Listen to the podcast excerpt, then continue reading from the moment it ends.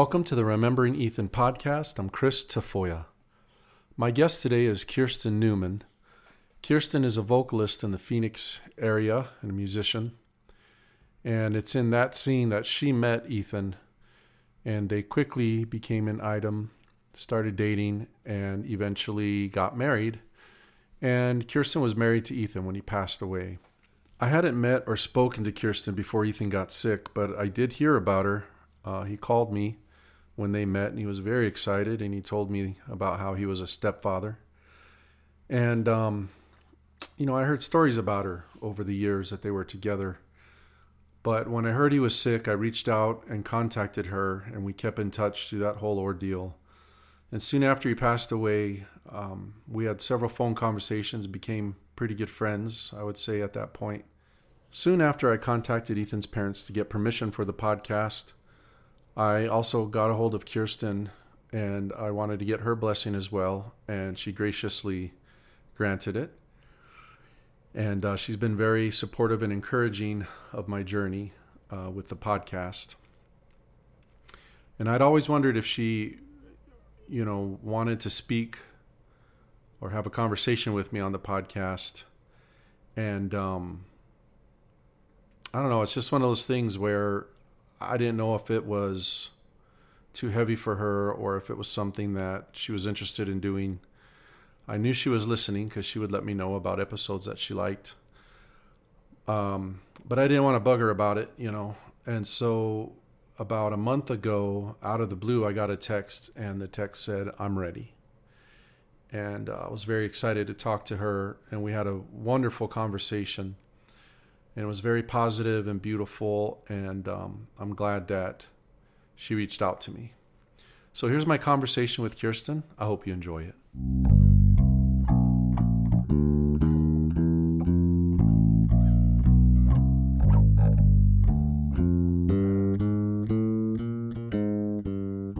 Hello, Keirsten.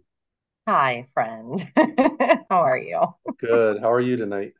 I am fantastic, and I'm very, very happy to be sitting here chatting with you as much face to face as we can be right now. I know, right? We were talking before I hit the record button, and this is the first time that we've looked at each other and talked, but we've talked plenty on the phone over the past yeah. couple of years. Yeah. So I was really excited to talk to you, and I have a bunch of questions, a lot of things that I'm curious about. So yeah, you thank mind. you for taking the time to talk to me too tonight. It's always a pleasure chatting with you, and I love that we get to make some time to to to hang out tonight for a little bit. Me too. Yeah, it does feel like we're just kind of hanging, doesn't it? Yeah. like stop by and chat. I promise that I will make it out to Arizona some point, and we can um, hug for reals and spend some time together, and I'll hang out. And I haven't seen Steve in a long time, so it'll be cool to see him too yeah, I, I, was telling him I was meeting with you, and he's super excited, and he says hello and sends his love, and obviously I send my love to you and Brian and the kids, and Thank can't you. wait to to squeeze you guys in person. Yes, I agree. yep, and and yeah, tell Steve I said hi back, and I came across a bunch of Green Ears recordings that I did. Oh. When I was, oh. when I was in that band with Steve. yeah. Know, you know, all those years ago, I haven't listened to it a whole lot. And I was listening back and I was like, damn, Steve is just monster bass player. It was so such a fun band. So I think about him often. So yeah, yeah, make sure you tell him I said hi too. Absolutely, I will. All right.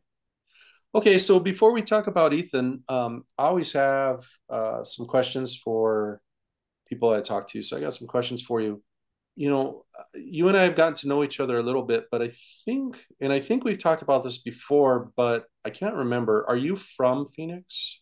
I am not from Phoenix. So I actually um, was born in Pennsylvania, very northeastern Pennsylvania, but I moved to Ohio when I was six weeks old. So I say that I'm from Ohio, essentially. Right. Um, and I lived there until I was 26. And then in 2006, moved out to Phoenix, and I have been out here ever since. So I'm practically a native if you count almost two decades of living out here. oh, sure. Yeah. But not really, because there's still a whole lifetime of things that happened before I ever got on the scene that, you know, I'm like, oh, I wasn't here for that. So yeah, I, I am uh, not a, a, a native, but love it as though I were. Sure. Yeah, I enjoyed living in Phoenix, dude. I moved there in 2000 and um, one thing I learned right away is most of the people I got to know were transplants. Mm-hmm. You know, there were only a, a, few Phoenicians that I that I knew, Ethan being one of them, Steve, mm-hmm. Pie, you know. Yep. Well, I suppose a lot of them, Tony King, Tom, yeah. Alan. Yeah. I guess I did know a lot of Phoenicians, but a lot, as, of, as, we're running down the list, you're like, wait, I know more yeah. than I thought. Like, wait, all these guys are from Phoenix, but there was a ton of people who um, were transplants. So yeah. I remember when I got my Arizona license at the DMV, the guy who was giving me my license saw that I was from Ohio and he was like, What did you close the gate to Ohio on your way out? And, you know, just kind of indicating that he had had a lot of people come from Ohio recently. Yeah. So, yeah, lots of transplants. Sure. And then you have your, uh, what do they call them? Snowbirds. Mm-hmm. All right. There's a yeah, few people was... I know up here that that uh, spend their winters in Arizona, like retired folks that we know. I hope that they're not the drivers that I run into when I'm driving yeah. during these months. I remember that's always fun. Yeah. oh yeah, I remember, dude. Every winter it was like, boom, yeah. especially when I lived, especially when I lived on the west side, just Sun City and all those. Oh yeah, yeah. Right. Absolutely. Okay, so um, you say you're from Ohio and you moved to Phoenix in 2006. Uh, so you've been there that time. Okay. And then um, I also know that you're a musician, you're a vocalist. Do you I play any instruments?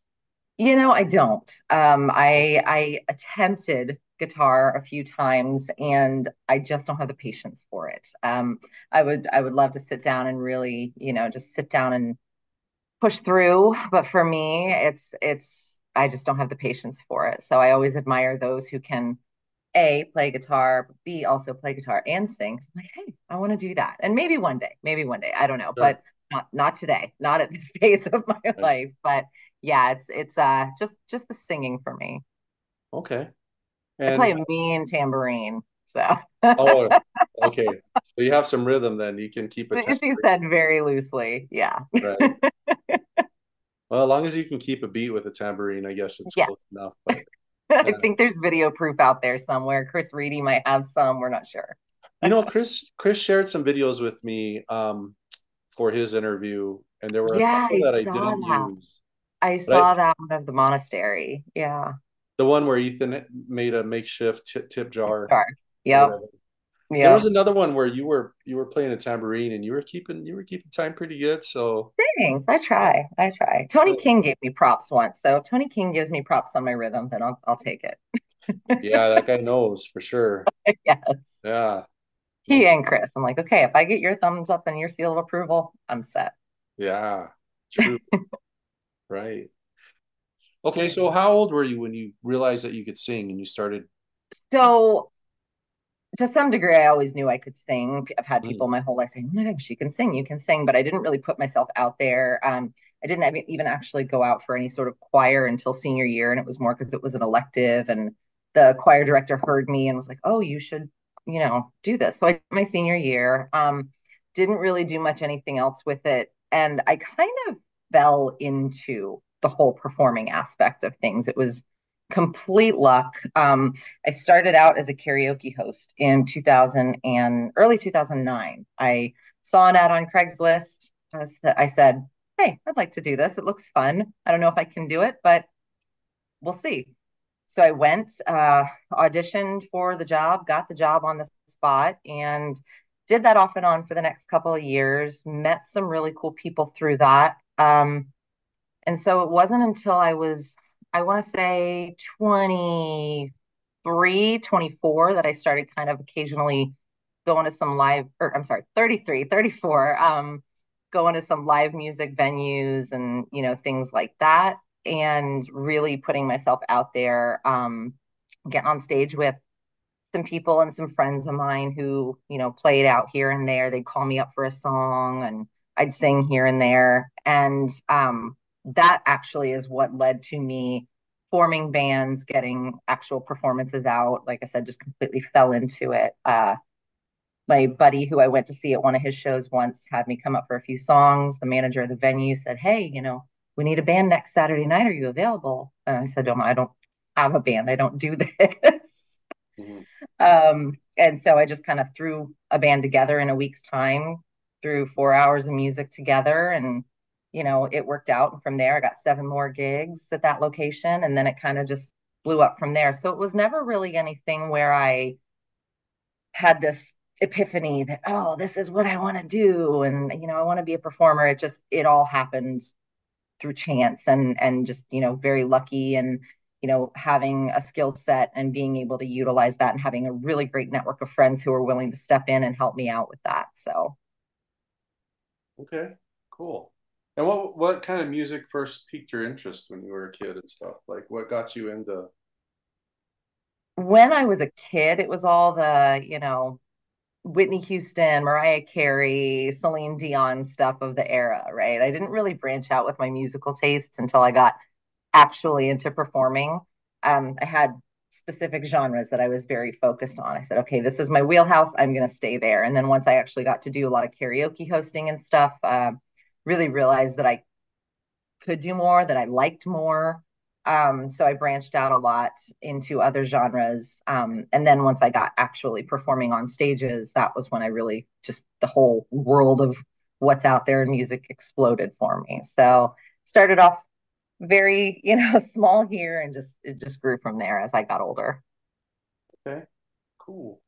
My musical influences definitely, you know, I look back at what was then and and and I feel kind of cheated a little bit that my parents didn't, you know, turn me on to all these amazing musicians that I didn't find out till much later in life thinking I could have been this really cool kid with all this musical knowledge. I think about Kaylee, she's got all these musical influences now, you know, she's throwing Nirvana on her playlist. She's got the Beatles, you know, influence at 12 years old. She's, you know, rocking out to Weezer on the bass guitar and learning those bass lines. I'm like, all right, that's pretty cool. She's kind of expanded across a, a bunch of genres. She's listening to Pink Floyd and, you know, a lot of other things too. So, wow, it's going to be just fine. that's cool. You know, I always think it's kind of cool when people discover good things later in life, though, because I would love to like forget who the Beatles are and then hear them for the first time. Mm. Yeah. You know, so there, there's something cool about discovering cool bands and things like that, like later on in life. And plus, you know, a lot of the musicians you've been around, I'm sure that you've learned a ton. You know, I have kind of a, got a question like that related to Ethan on down the line, but yeah, so it's and, not necessarily and, a bad thing that you didn't hear that stuff early on and it's not to say that maybe I didn't hear it. You know, my mom would drive me to and from school um, when in my younger days and listening to the, you know, soft rock, classic rock stations, you know, here and there, you know, back in Ohio. And I remember hearing these songs so that when I got older, I'm like, oh, I remember this song from when I was, you know, eight years old. But at eight years old, you're not interested in the song. And then two decades later, you think, oh, well, this is pretty dope. yeah. I remember the only concert I ever remember my parents going to in my younger years was a Neil Diamond concert. My mom got all dressed up for Neil Diamond. Wow. And then I remember seeing, you know, my dad and my mom had a record player. I remember a Wham, you know, record being cool. in our collection and uh, Laura Branigan, you know, all of that. So I remember these, but I never listened to that music. But yeah, now it's like, that's this is stuff on my playlist. right. but yeah, Yacht Rock's the best. Hi, Todd Miller yeah, right. Little that, plug for his band. I love those videos they put on, dude. I wish I could go. I hope to go see them live someday because they sound amazing. Yeah, they're so, so such great guys. Yeah, and then with Jay Poole and Dean and Dean's brother on the bass and Gary oh, yeah. the drums. I mean, come you on. You can't go wrong with that lineup. That's for oh, sure. dude. No, they're phenomenal. Yeah. okay, so I always like to start with um you know how you met Ethan. I'm gonna guess it's something through performing out and scene and stuff like that. Am I Soccer, right? I know you never would guess, right? Yeah. Um. So we actually met very briefly in 2016. Um. Remember, I had mentioned I was um, kind of going out and seeing some of my friends perform at venues and just getting out of the house and very very new to the live music scene um, one of my friends was playing at good time charlie's in uh, November of 2016. And, you know, I was looking for something to do. So he said, Hey, come out. I'm performing with this guy, acoustic duo. Come see us. And I thought, sounds like fun. I'll pop in, say hi, have a drink, go home. so I show up and I had been to um, you know, open mic nights and a little bit of acoustic, you know, jams here and there, you know, Bourbon Jacks and some other areas. And I walk in, and um, my friend at the time is on stage with Ethan, who I'd never seen, never met, knew him by first name. And I'm sitting there at a table and I'm watching. And I remember having this moment of thinking, oh, this is what live music's supposed to look like and be like. I was so entertained. I was so in it. And he was just so engaging. Um, you know, and and I wasn't in a position to, you know, look at him any other. I was married at the time um, to my daughter's father. So I wasn't looking at him, you know, in a romantic way. I was just remember feeling very, you know, just very focused on what he was doing and being and laughing. He was cracking jokes. He was changing the lyrics to the songs as he does. Um, and I was just very entertained. And after the show, my friend introduced me to him. It was a very brief introduction. Um, and I complimented him on the show, and that was that. Um, I left shortly after, went home. Um, you know, and you, and you fast forward to 2018. I'm in desperate need of a fill-in bass player for one of my own gigs and I reached out to him via social media because at that point we, through networking and things, had become friends on Facebook. I shot him a message, said, "Are you available this night?" And he happened to be available. Of you know, he's always busy, always booked, but he was available for this one night only gig. Wow! And he accepted the gig. So that you know, time passed so much, you know, from 2016 to 2018 before we interacted again um, so we technically met in 2016, even though we didn't wind up getting together until 2018. Okay. And then, so that was the first like uh, project that you guys were in together. Yeah, um, and I remember, I remember being incredibly nervous. I was thinking, here's this very, you know, skilled musician. I am as green as they come. Because even though I'd done, you know, probably a few hundred gigs at that point, I always considered myself the greenest one of anyone I perform with because I didn't have a, a, history of a lifelong history. I didn't have any training, you know, and here I am on stage, lucky enough to be performing with all of these musicians throughout the years. And I knew he was very talented, very skilled. Um, so I was really nervous. I wanted to do a really good job for him. Um, he shows up and my guitar player is there. I had a fill in drummer that night. I had sent him the set list um, prior to.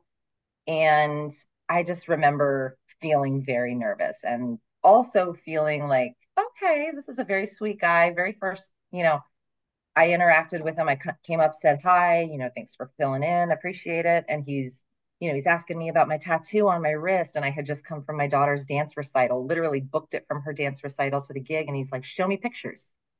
And, you know, the first oh. thing he oh. wants to do as we're setting up, he's like, show me pictures. And he's oohing and on. So I'm like, okay, he's just an absolute sweetheart. And as the night went on, we kept sneaking glances at each other and, you know, the crush is developing. And at one point during the break, I caught him, you know, sneaking a glance at me and I did the whole high school thing where I look away and, you know, it was, it was very crush, you know, I got a crush. Um, he was so respectful though. Um, you know, never, you know, gave me a vibe to the point where I thought he wasn't interested. So um, it was he was very, very respectful. Um, and, you know, at the end of the night, said our goodbyes. I said, you know, hey, give me your information. I'll sell you the money for the gig. And we went our separate ways. And we really didn't see each other again for about a month after that. And that was, you know, by chance. Um, I popped into one of his gigs at the local and he was super excited to see me and it just developed from there. So yeah, a little little breaks in time, but the crush was definitely there, even though he was incredibly respectful and made me think that I was maybe not not his interest. Right. So that very first gig that you played with them, that's when you were kind of like, "Hey, what's up, dude?" I was like, "There's something more to this guy." Yeah, he was funny. He was cracking me up. He sure. made me feel so um not nervous because i had a fill-in drummer who i'd never performed with before i was always very nervous about doing a good job for the venues that hired me you know it's a job you're paying me to be here you're paying us to do a good job um so i wanted it to go well and um he was a little newer to our set list i was new to some of the songs he knew so we were just piecing it together but he right. one of the things i remember is he was just a source of comfort for me throughout the evening that sat really well with me. And then, of course, Sure. super handsome, super sweet, super funny, like just very Right. magnetic. Couldn't resist. Yeah. I like I like that source of comfort. Yeah, He I was referred to him as a security blanket before. in many ways. And that, I mean, that's something for me that carried on through the entirety of our relationship. It was, you know, he was my home. Sure. He was, you know, once we got together, he was my home and vice versa. You know, we were each other's person. And so, yeah, for me, he was always where I wanted to be the most. Now I know that um you and Chris Reedy and Ethan had a band, you know, all the all the way up until, you know, till Ethan passed away. And who who was the guitar player in that band? So my guitar player was Matt Ventry. He and I had actually been performing together since 2015. Um, Chris came into the picture, I want to say maybe the last year, year and a half um, of the band's existence. So Chris wasn't always my drummer. Um, I had a drummer prior to Chris who um, was also my male vocalist. He moved um, to Nashville or just outside of Nashville um, uh, with his wife and you know the rest of his family. Um, Pete Avalar, he's amazing. He's so sweet. Um, I call him my Papa Bear. He's uh, like a father figure to me. He's amazing. Hi, Pete, if you're listening. But uh, he moved, and so I was in need of another drummer. And so Chris kind of stepped in um, after I got through a round of some fill-in drummers and was happy to take on the gig full time. And the cohesion between the four of us was incredible. So Matt, I don't know if you know Matt, but Matt is an amazing guitar player. Um, he is, oh, uh, he's just phenomenal. I can't say enough good things about him. Um, he's one of my favorite people to play on stage with. Um, and so between him and Ethan and Chris, there I, there were times during our performances where I didn't need to sing. I would just step off stage and watch the three of them play in awe. And I'm here videoing and taking pictures. And I'm like, you guys, are you hearing what I'm hearing? This is musical magic right now. So um, just the three of them. And then, you know, you throw a vocalist in there too. But yeah, it was it was absolutely fantastic playing on stage with the three of them. What was the name of that project? Uh, that was Bandwagon. Bandwagon. Okay, I Bandwagon, yeah. think I remember seeing posts about that. So from, Yeah. from that very first gig that Ethan filled in, and then once you had Bandwagon going with them, was there anything else in between that that you guys performed together in? Um, there were some acoustic gigs here and there. Mhm. Um, there were a couple of private gigs, but that was the primary project. Then, of course, Ethan had, you know, a number of different things he did with a number of different people. He had his own projects, but that was the only one that we primarily did together. Um, I remember our first duo gig together. He got offered a, an acoustic duo gig for July 4th of 2018, and he just you know, comes over to me and says, Do you want to do it? I was like, Yeah. And we were together at this point. And so he was so excited. He was like, Baby, this is our first gig together. And he posted all about it. And of course, I'm nervous because even though he's my boyfriend, I want to do a good job for the venue. I want to do a good job for him. But, and so from there, you know, we did a number of acoustic duos together as well. It was just easy. You know, you get to show up, I get to hang out with my best friend and do a gig. Like, how can you Yeah. go wrong?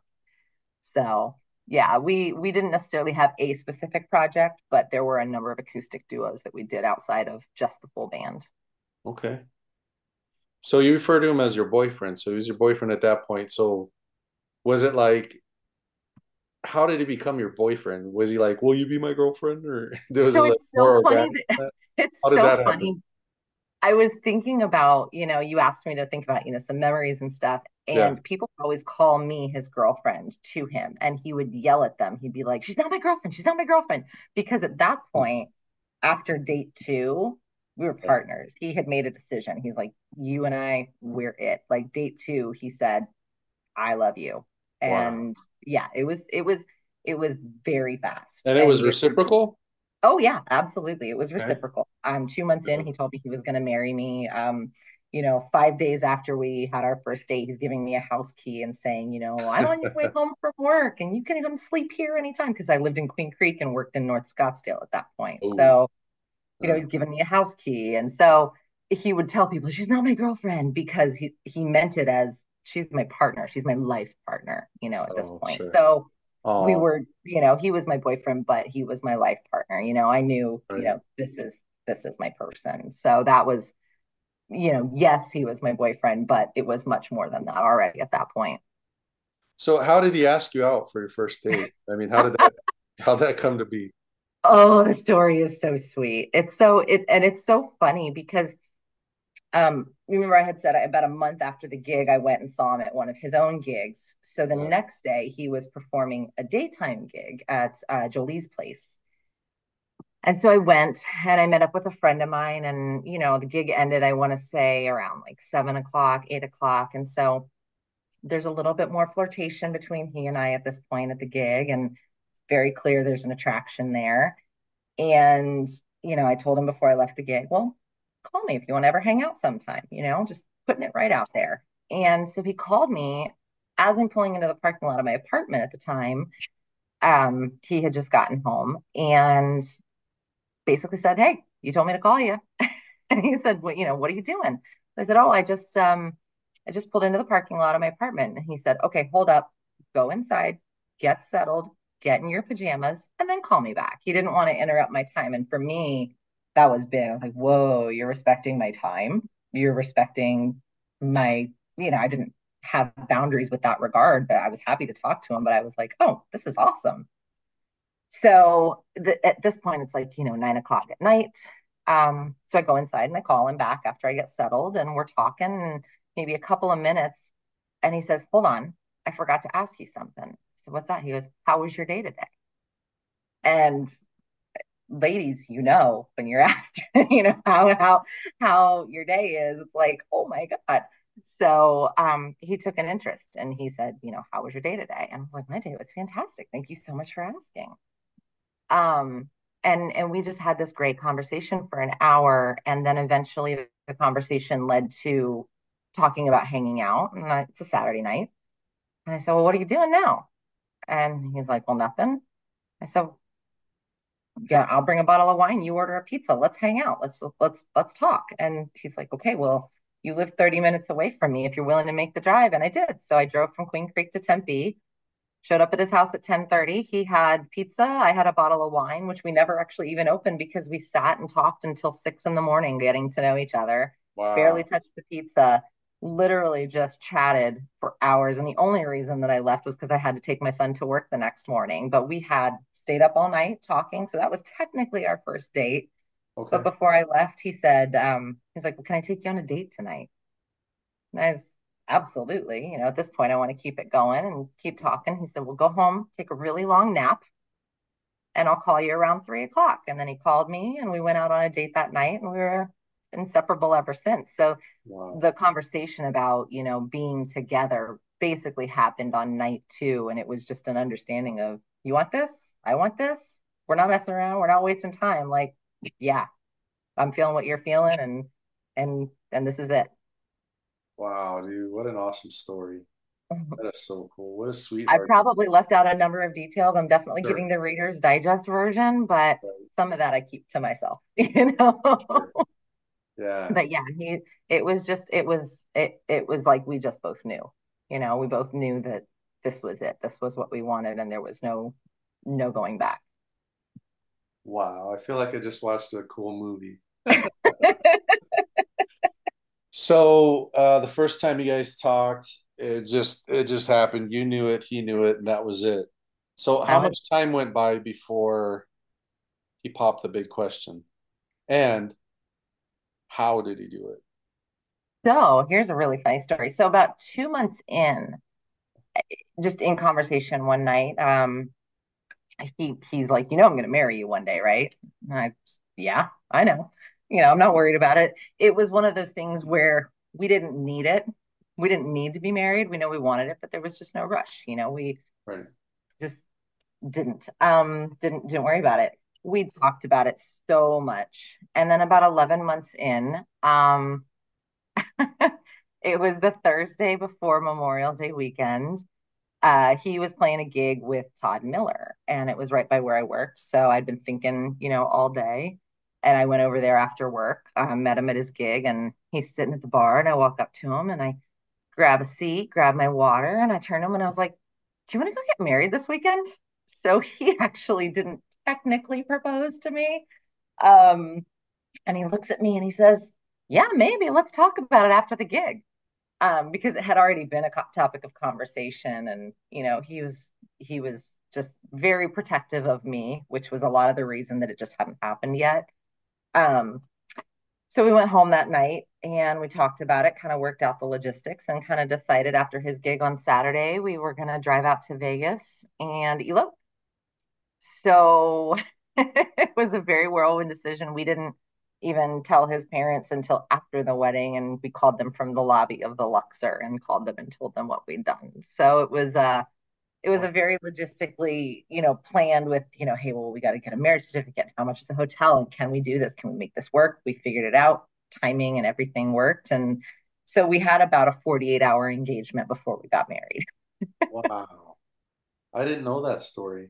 Yeah. Yeah. Realize you guys got married in Vegas. We did. We our our official wedding was in Vegas, and then we had what we like to call our fake wedding six months later for because he was very insistent that my kids be at the wedding. And so he's like, I want to do something for them. I want to do something for our family. So we hosted um, a fake wedding, even though everybody knew that we were married at that point, um, at our house about six months after we actually got married. Okay. So my follow up question to that was going to be like, why did you agree to marry him? But you mentioned earlier that, that you felt very safe with him and that was something that that helped you to make that decision. But I mean, can you pinpoint any particular reason why it just felt natural or why you agreed to do it? There's no there's no one reason. You know, one of the things I've I've I will say this. I had never in my life been loved the way he loved me. Oh. Um ever. And you know, I say that after having two marriages prior to him. I had never felt in either of those two marriages that I had been married to my best friend. And here I am, you know, hanging out with my best friend every day. Um, you know, I oftentimes people talk about, you know, oh my gosh, what a great guy he is. And he was he was so amazing. He was so amazing. And I agree. And then I tell them, yeah, if you think that's amazing, imagine what it's like to be married to him. Imagine what it's like to be his person. So if he treats everybody else the way he treated them with kindness and with love I was getting that tenfold, you know, and I just, I had never been loved as incredibly as he loved me. And that in and of itself is obviously, you know, something that every woman wants. But, you know, he's, he was kind, you know, that that's what one of the things I looked at him and I was like, he's nice to everybody and i'm i'm happy all the time and i laugh and we don't fight and we have the same goals and he loves my daughter. He would tell everybody i have a little girl now and i'm a dad and you know and he wanted to be a dad and he wanted kids and so for me just it, it wasn't any one thing it was just my body and my soul and my heart and my mind just knew i i, I couldn't ever pinpoint a, a moment where i'm like oh that's that's why or this is the reason or this is the moment it was just my every inch of me knew just yes, this is this is the man that I want to be with. Wow. That's really cool. No, so I mean, when you say that he loved you in a way that you'd never been loved before, I mean, what are some examples? Like, what would he do to show you how special you were or how much he loved you? I mean, do you remember any specific examples of little things? I'm laughing because I do remember you know, he was so adamant about me getting good sleep. At that point in my life, I was not a good sleeper. Um, I was a restless sleeper. I didn't get much sleep. I would fully function on four, maybe five hours of sleep a night. And he just he was like, that's not healthy for you. So he was very cautious about waking me up when I fell asleep uh, or not waking me up. Um, about two or three months into our relationship, he was having a night where he couldn't sleep and I had fallen asleep but he woke me up in the middle of the night because in his inability to sleep, he decided to write me a song. And so he wrote a song about me. And it it and, and I I have it somewhere on paper because I found it um actually after he passed away. I found it, he had written it down. Um so I have it saved, but it encompassed a lot of funny parts of our relationship and you know inside jokes that we had. And he was like, he woke me up. He said, "Baby, baby, I wrote you a song. You got to listen to this." And literally in the middle of the night. He couldn't sleep and he got up in about 45 minutes, wrote me a song and wanted me to hear it. Um, you know, I, I don't know anybody that can say that that's happened to them. So that was very endearing. Um, he he would leave me the sweetest voicemails. He would, you know, I I would cook a meal and he might have had that same meal a dozen times in his life, but he would tell me it's the best meal he'd ever eaten, you know, and I might have cooked it 10 times before and it's the best meal that he'd ever eaten. Um, the way he made me feel about myself was new to me. Um, there was a lot of times in my life prior to him where I I was missing that self confidence, and he brought that out in me. Um, you know, it it he would say things. You know, I had a habit of apologizing for everything, and you know, even the most minor things. And he'd look at me and he'd say, "No sorries, no sorries." You know, just making me feel at ease. And you know, I'd come home and I might have rearranged some furniture or painted a wall in a room and he just baby this house is amazing. So again it wasn't just one little thing. It was so many different things that encompassed who he was. And he he would be gone to the store for you know 15 30 minutes and come back and look at me and talk to me like he'd been gone for three weeks. And i was just the most exciting thing in his world. And one of my favorite things um, you know, we were only together for two and a half years, but we probably had a decade's worth of conversation in that time. And he would tell me these stories. We would come home from gigs and just sit out on our back patio and listen to music in the background and talk for a few more hours before going to bed.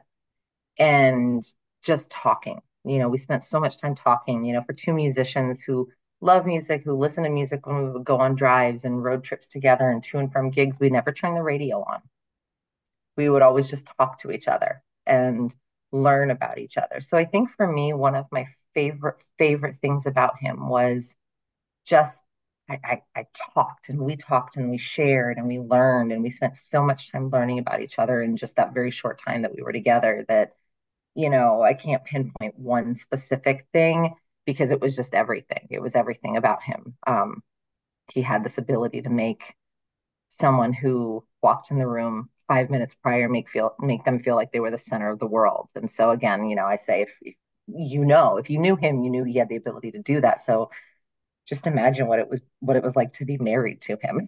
you know, so yeah. how lucky am I that that I got to experience that. I think for me, everyone deserves to experience an Ethan type love in their lifetime. I remember one time when you and I were talking a while back there was something you told me something about how like when you'd you'd be taking a shower and he would come in and like do something with the light. Like what what was that?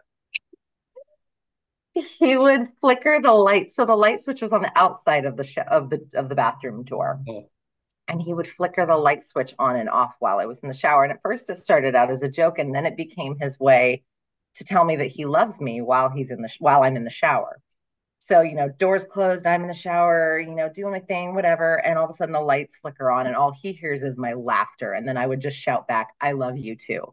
So, you know, he's flickering the lights on and off, not saying a word. That's his way of saying, I love you. And, you know, I shout back, I love you too. And so, yeah, it was a very sweet moment that he would do quite often. Pretty much anytime he heard me start the shower, even if he was in the other room, he'd wait until I got in. Yeah. And then about a minute or two later, he'd run into the bathroom and flicker the lights on and off. it, I don't forget about these things. It's just, you know, they're not at the forefront of my memory. So when they're talked about, I just, it brings me so much joy to think about those moments. Because again, that's just one of the many, many ways he loved me. Oh, that's amazing.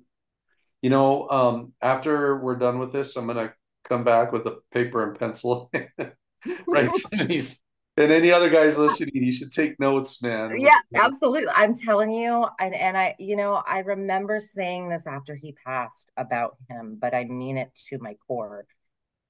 He could he could write a book on how to love someone properly. He really could. You know, he he could teach a college course, you know, on it. And it it amazed me because it's like every day he found a new way to show me how much he cared. And I know that, you know, if he hadn't passed and, you know, obviously we were we were still together, it would have just kept going. You know, every day just finding new ways to show love and appreciation. So for me, it was just this daily thrill of, you know, I'm Ethan's wife and this is my husband and this is my favorite person in the world. And we just, we had fun. We had so much fun together. Wow, what a special, special thing to have in your life, dude. That's so cool. Yeah, I, I, I truly mean it when I say that everybody deserves to have an Ethan type love in their life. How gr- how much better this world would be. Yeah, no kidding. What about pet names? Did you guys have pet names for each other? Um, he just, you know, he called me baby all the time. Okay. Um, you know, we we talk about pet names. I didn't necessarily have one for him outside of, you know, just babe, baby. I think about Kaylee at the time, you know, she was young. She was seven when she met him. Um, and she would jokingly, she obviously could say Ethan, but she called him Ethane because they would joke around with each each other. And so to, to her, he was Ethane. Um, it was her little cute name for him and uh, you know, all that. So she had a little cute name nickname for him. But yeah, as far as pet names for each other, we were we were pretty pretty pretty common with that. Babe, baby, honey, sweetheart, um, you know, all the all the fun terms of endearment. Some people probably think they're hokey, but for us it was just, hey, another way to show our love. sure. And um, you know, because Ethan was so gregarious and and charismatic and all that, like when you guys were playing shows, would you ever have to like stop girls from coming up and flirting with them too much or anything like that? Did I you have a jealous streak or I'm like diving off the stage saying, back off, ladies, he's fine. No, he, I mean, he he never made me doubt his loyalty for sure? sure. He was one of the things that I I loved about him. He was proud to show me off. And so if there was any inkling of anyone flirting with him, the first thing he would do is say, This is my wife, or you know, this is my lady.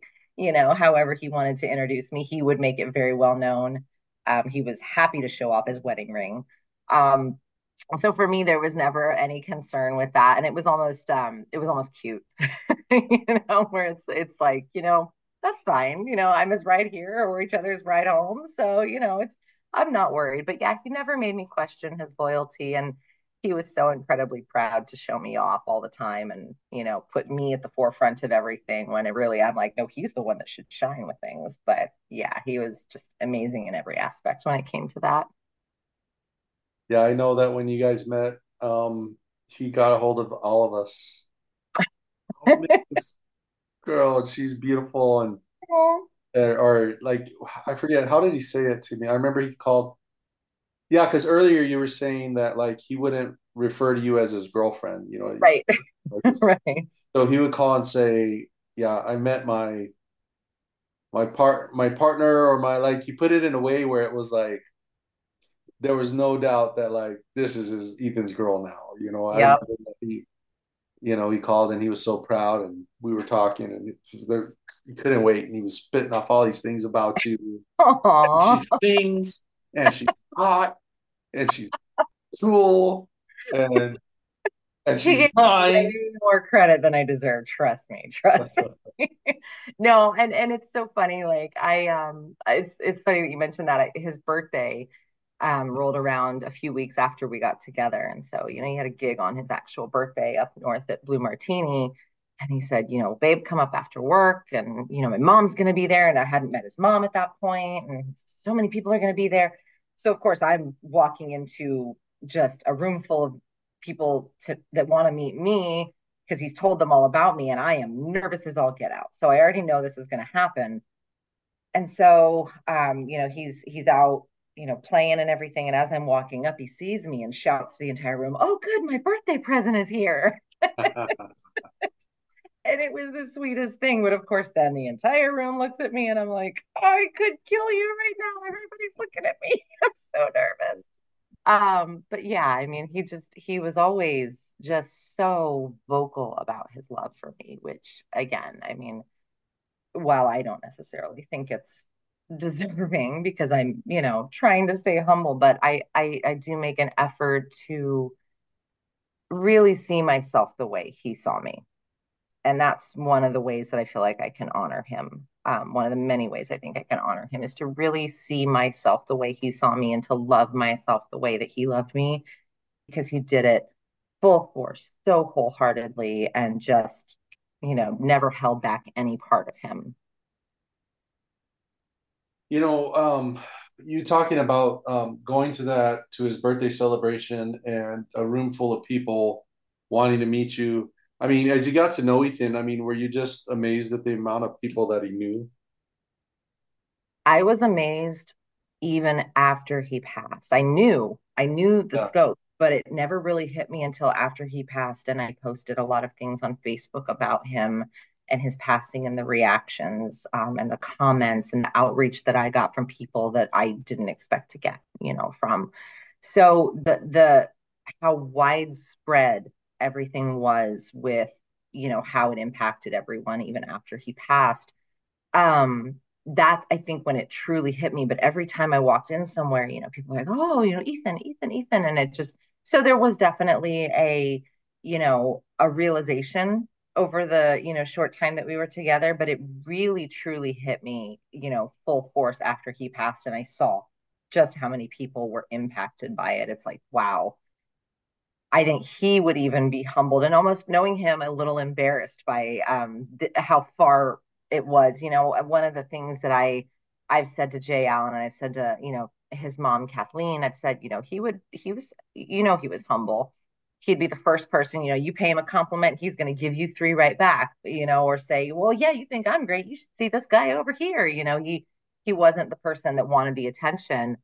Um, he would definitely be humbled and almost a little bit embarrassed by, you know, the articles that were written and the recognition that he got, you know, with, with everything in regards to that. So for me, I always knew his, his how far his reach spread to a degree, but it really, that realization wasn't really there until after he had passed away. And I mean, was he constantly introducing you to people? oh, always.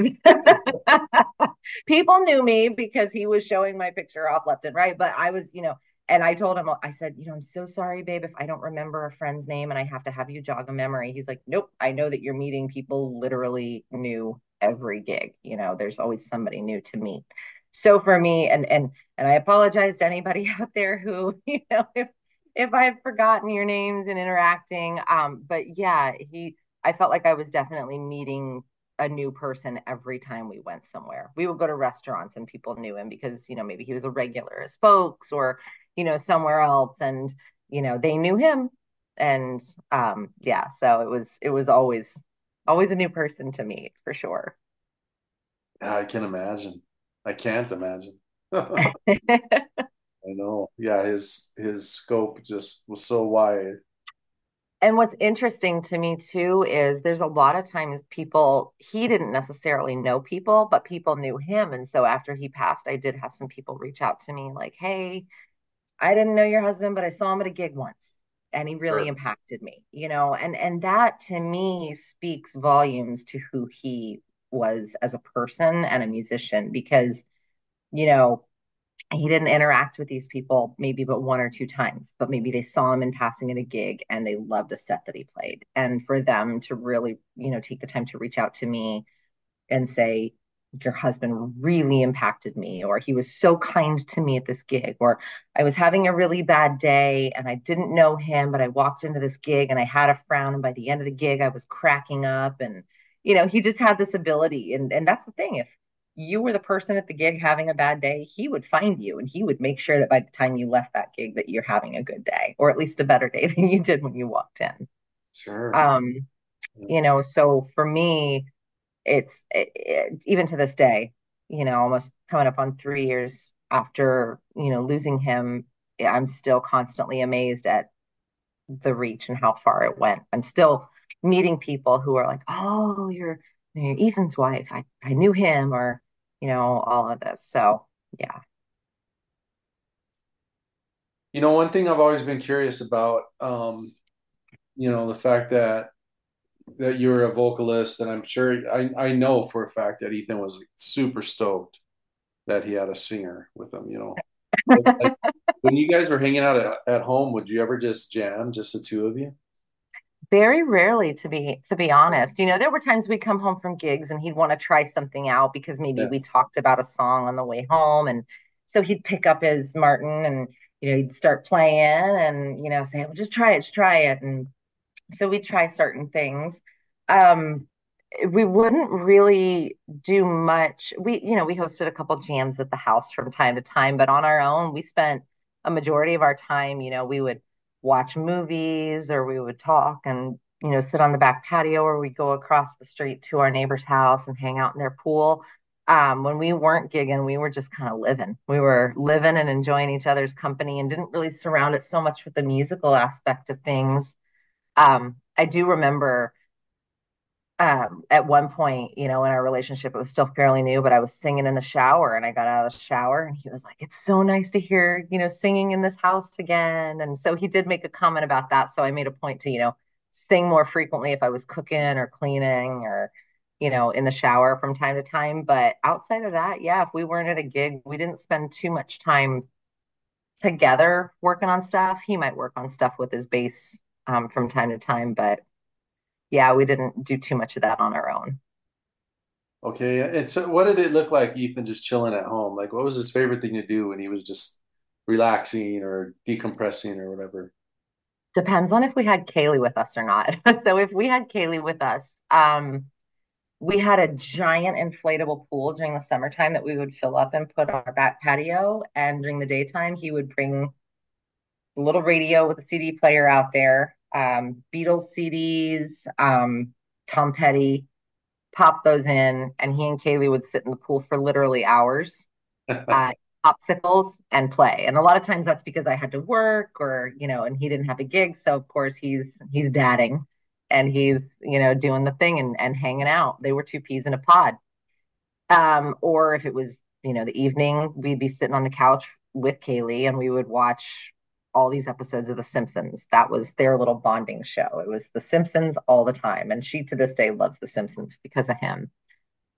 Um, you know, if it was us, we might go out to eat or we might just sit on the couch and, you know, watch movies, make a meal, um, and and really just spend time. Sometimes we'd sit on the back patio and read and sit in silence and occasionally, you know, talk, but we would spend time reading and just enjoying being around each other more than anything. Um, going out to eat from time to time, but you know, obviously once COVID hit, we did a lot of ordering in. So that upped our movie watching game quite a bit.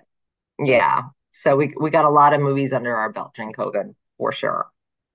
But yeah, we just we hung out, you know, we just it there was never really anything big. We took a couple of trips here and there, but outside of that, it was just, you know, getting to hang at home. We were we were homebodies a lot of the time and just chilling. Cool. So, you know, did would you ever go out to Ethan's gigs? I mean, aside from the time that you guys were jamming together, would you do that? all the time, all the And time. okay, so what was your favorite project to see him play in? Or like what was your favorite Mm. environment to watch him perform in? Ah, it's so hard to pinpoint because he did so many in so many different aspects. You know, he had his regular gigs. He would do, uh, you know, Good Time Charlie's or Jolie's Place. Um, he had some, he had a gig up north, um, with Todd. Um, I want to say it was on Thursday nights with Todd Miller, and I don't think the place is in business anymore, but that was a really cool gig.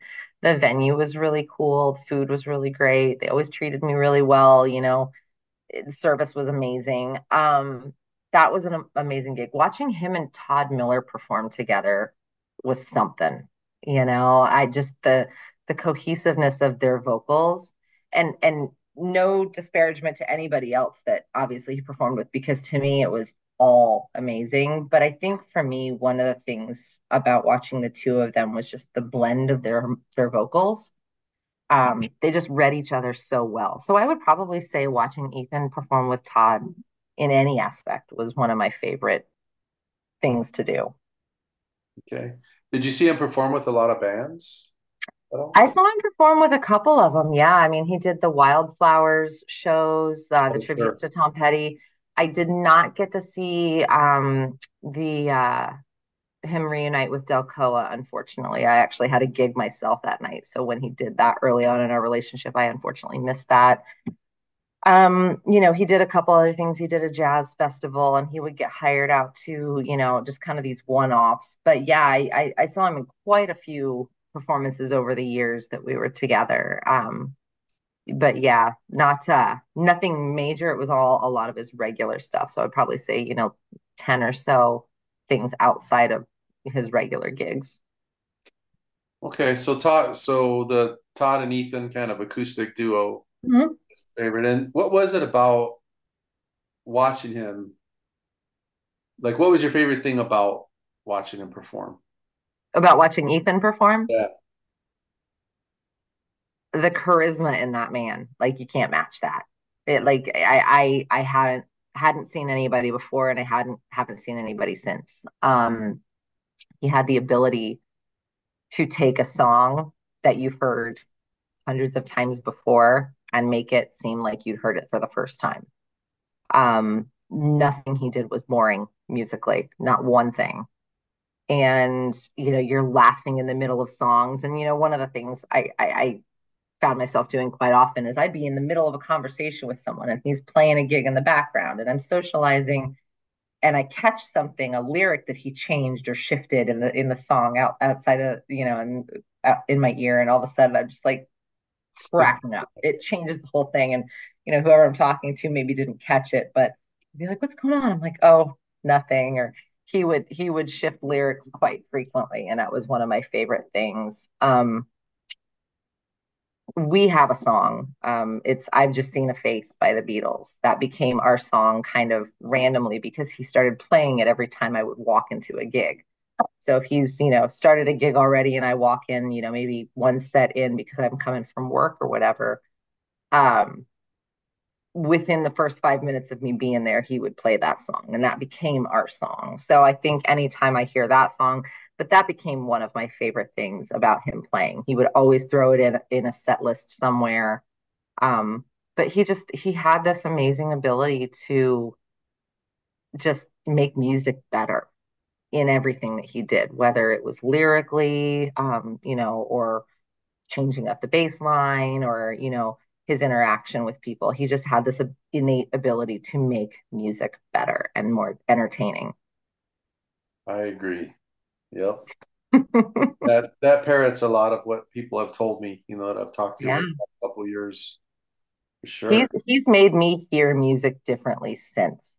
Um I, and I know that you've you've talked about touching on this too, but as a performer, you know, and I've mentioned it, I I am very green compared to a lot of the people that I've met over the years, and I consider myself very fortunate to even be able to know the people that I know uh, that are these amazing musicians and this amazing talent, let alone perform with some of them. So for me, you know, the confidence is much, much lower than a lot of people that have been doing this for decades. But he changed that, you know, it was just always better with him on stage with me. It was, it was better.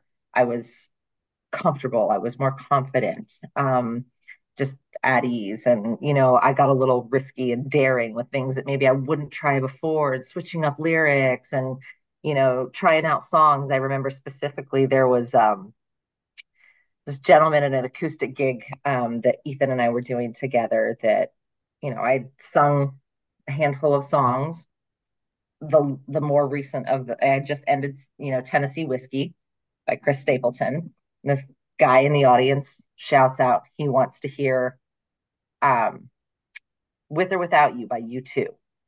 And so Ethan turns to me. He says, Yeah, she can do it. And the guy points at Ethan. He goes, No, you do it. That's a dude song, not a chick song.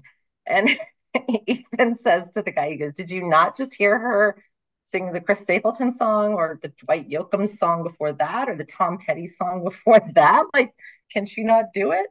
So, you know, in this moment of courage, I belted out U2's with or without you. But that was something that pre Ethan, I never would have been able to really have the courage to do because my confidence might have said, maybe he's right. Maybe this guy has something here.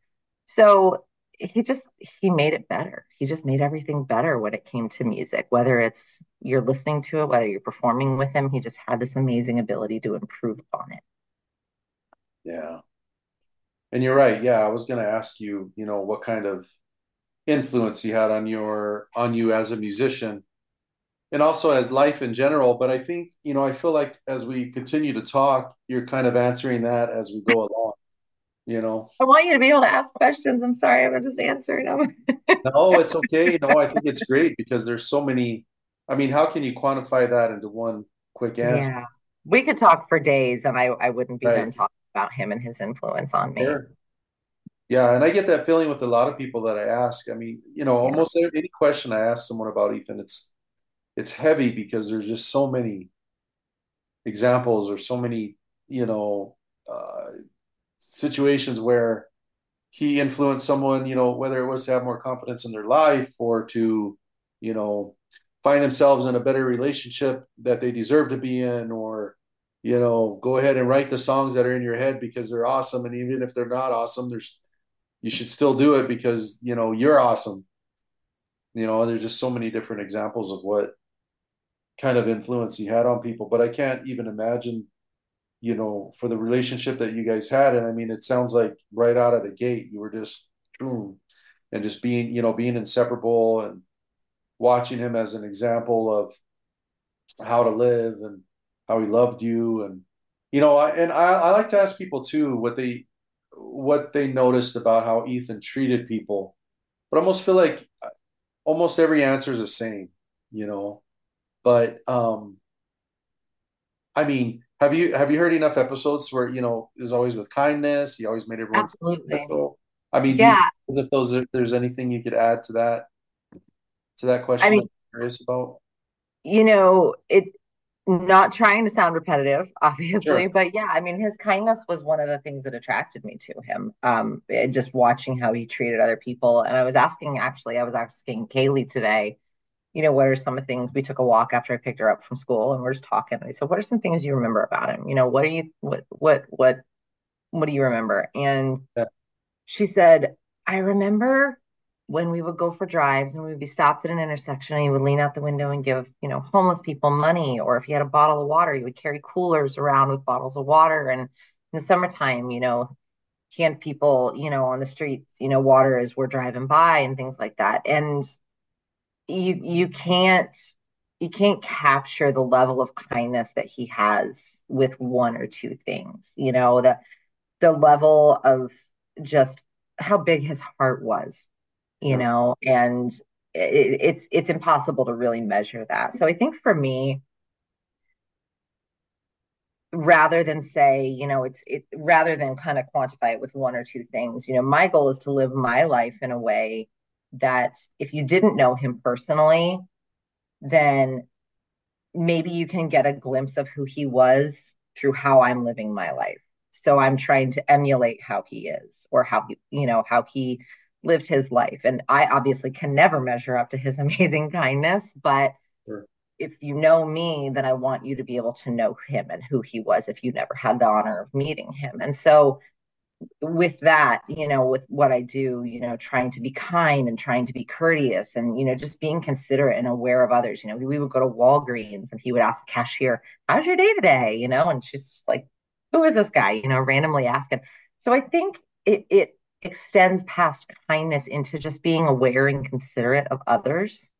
Mm-hmm. Um, and just that there's people outside of our little bubble. And I think that's what a lot of times people tend to forget is, you know, we put these blinders on and you know we have our work and we have our life and we have our spouses and our kids and our you know all of that but ethan saw past that he saw everyone and so i think for me it's you know that's included in the kindness but it's he saw everyone and he he acknowledged everyone and i think if more people did that and just were more aware of the people around them and that everybody's just trying to get through this crazy crappy world together you know, he was definitely aware of it. And I think if more people had that same awareness, sure. then, you know, we'd be we'd be in a different place right now.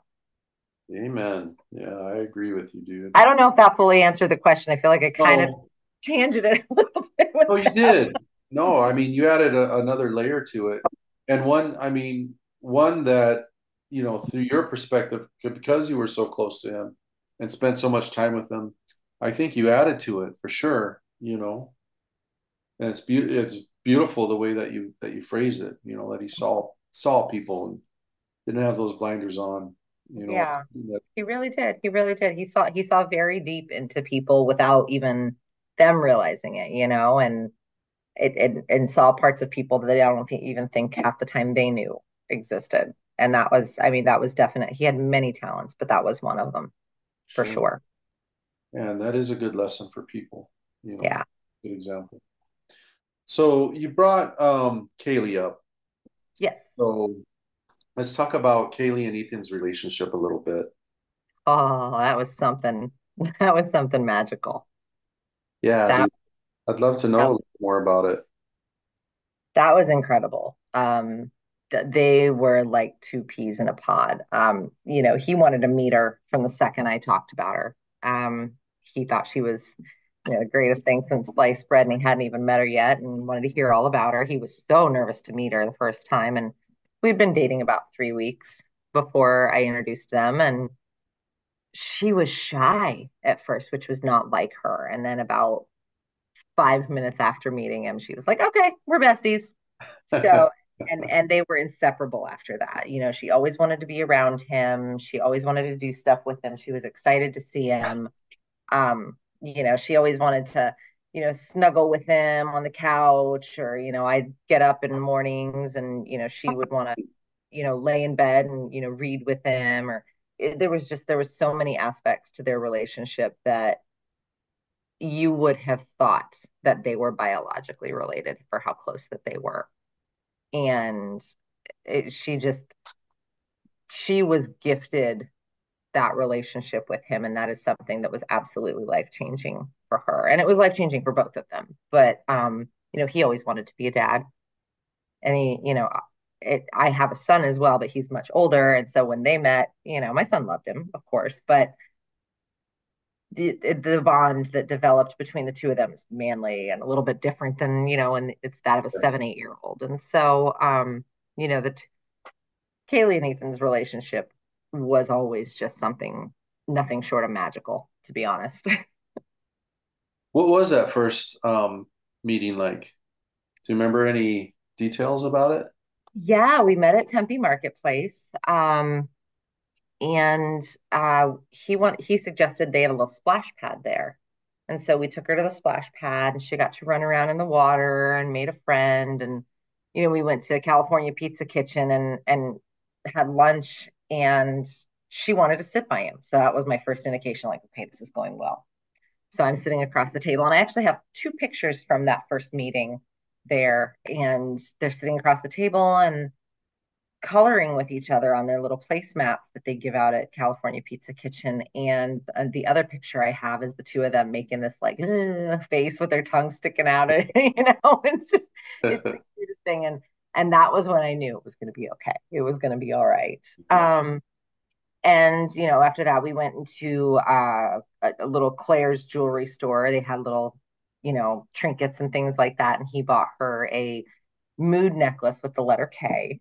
And she still has that necklace to this day. She loves it. She wears it from time to time, and that's her Ethan necklace from the first time that they met. She's she's always loved that little necklace. So yeah, it was uh it was a pretty normal meeting, but I mean they were like I said, they were besties from from the get-go. They they've always been like two peas in a pod. Um, he always treated her as though she was biologically his and he loved her. Never ever let her doubt his love for her. Um Wow. he he was absolutely fantastic. How old was she when she met him? uh she was seven I want to say. She was seven. Yeah. Maybe six. I gotta I gotta do the math right? She either was turning seven yeah so she was she she was six when she met him and she turned seven when we were together. So yeah six. Sorry. I should have I should remember that. So you mentioned uh, earlier you said they like to hang out in the pool together, but what were some of the other things that there were their favorite things to do together? they would so she, he he bought her a bike for Christmas, um, our first Christmas together, and he put it together. And he would sit out in our driveway and watch her just ride up and down the street while I was at work. You know, he's like, "Hey, I'm not going to ride a bike, but I'm going to sit with Lucy out in the front yard and watch you ride a bike, and I'll read." And you know, she's doing her thing going up and down the street. So they definitely love to do that. Um, I know I mentioned The Simpsons too. They did they did that a lot. Um, he would give her his guitar, and she had no clue how to play it, and she didn't have the patience to learn. So she would just kind of strum and hit the strings, and he would take his other guitar or take a bass and play along with it. He would make up lyrics, or he would play. I have a couple of cute videos on my other phone where he would play songs and she would take the tambourine and just make up lyrics and sing and shake the tambourine while he played you know, a little tune, which was cute. There was one she wrote a song about the moon.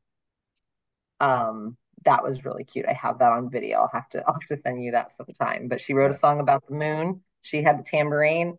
He's sitting on the couch and strumming along to his guitar, and she's just making up kind of really cool lyrics. I think she was seven at the time. I was like, that's pretty dope lyrics for a seven year old. So they just had fun, you know. She was you know, she respected him like a parental unit, but at the same time, they were buddies. You know, they they played together and they just they just had so much fun together. And did he turn her on to like was he like teaching her about music, certain bands or turning her oh. on to music, getting her interested in music? She knows about the Beatles and Tom Petty because of him. Like I cannot take credit for her musical tastes in those genres. Um, there's a couple other groups as well that she knows about because of him. But those, you know, every time she hears Tom Petty now, every time she hears the Beatles, she'll turn to me she'll say, Ethan. You know, it, it's those songs. She'll be like, Ethan's with us, Ethan, Ethan. So yeah, there's there's definitely been a musical influence there from him to her, hundred percent. And what about Ethan's influence on her? Like, what kind of things do you think she learned from him? Oh man, where do I begin and where do I end? Um, you know, so she's I we were talking earlier, she's learning the bass guitar right now. Right. Um, you had mentioned, you know, Ethan would re- be really proud, and that's actually that was a topic of conversation in the car today on the way to school. You know, I said I told her I was like, Ethan would love this, and she you know, grins ear to ear. Um, you know, there's there's so many characteristics that she has her integrity and her maturity for 12 years old and just her awareness of things she's been through a lot. You know, losing him really impacted her in a lot of ways that I don't think a lot of people can understand. Um, no child should have to go through losing a parent or a step parent or anyone at that age, but the bond that they had, you know, she was just given this gift and then it was stripped away so quickly. So for her to be able to look at things now from a joyful perspective rather than with sadness that's been a huge shift over the last year um, where we've really done a lot of work and I've seen that growth in her where she's now able to look at the memories that he gave her and the things that she's taken away as far as lessons from him not with sadness but more with a oh I learned that from Ethan or you know oh Ethan's with me with this or I am doing this and Ethan would be really proud of me. So you know there's there's a lot of things you know she's got such integrity but she stands up for herself and she has boundaries and these are things where he would tell her you know you need to be strong and you need you know you need to be independent and you know assertive. And she was so young when he passed that i think there's a lot that she might not realize came from him. Mm-hmm. but i think as she gets older she's going to realize like oh that was an ethan characteristic. I am probably incorporating that into me as well so, and and again, you know, me just kind of helping to instill that and pull that from him to her and remind her of these great characteristics that, you know, embodied who he was. You know, trying to instill those in her, you know, give her the best parts of him. I think that will go a long way into kind of developing her as she gets older too. Sure. Yeah, of course. Does she ever share any memories that she has with Ethan with you? She does. We were just talking about it too when we were taking our walk earlier. so her favorite memory of him. Uh-huh. Um, she was eight years old. She didn't know how to play chess. Had no idea, and she kept bugging him like, teach me how to play chess, chess, teach, teach me how to play chess. And he said, All right, I'll teach you. And if you can beat me the day you beat me in chess, I will pay you a hundred dollars. And that was his promise to her. They shook on it. I was there. I witnessed it, third party, like I saw it happen. He promised that little girl at eight years old, hundred dollars if she ever beat him in chess, because he was a good chess player. Yeah. Three weeks later, she whooped him. Three weeks after this eight year old learns how to play chess, he's one move away and he looks at it and he had this realization of, oh crap, she's about to win. And she sure did the move that he knew she was going to do. And he honored his word and he shelled out a $100 to an eight year old. No so, way. yeah, he, he, did. And boy, she milked that hundred dollars for everything it was worth too. She got he took her shopping, she spent it. But I mean, she earned it fair and square and he upheld yeah. his to her. But that is by and far her favorite memory. She talks about it often. She's like, Remember that time when I beat him in chess and he he paid me a hundred dollars? I sure do. And his wallet remembered that too.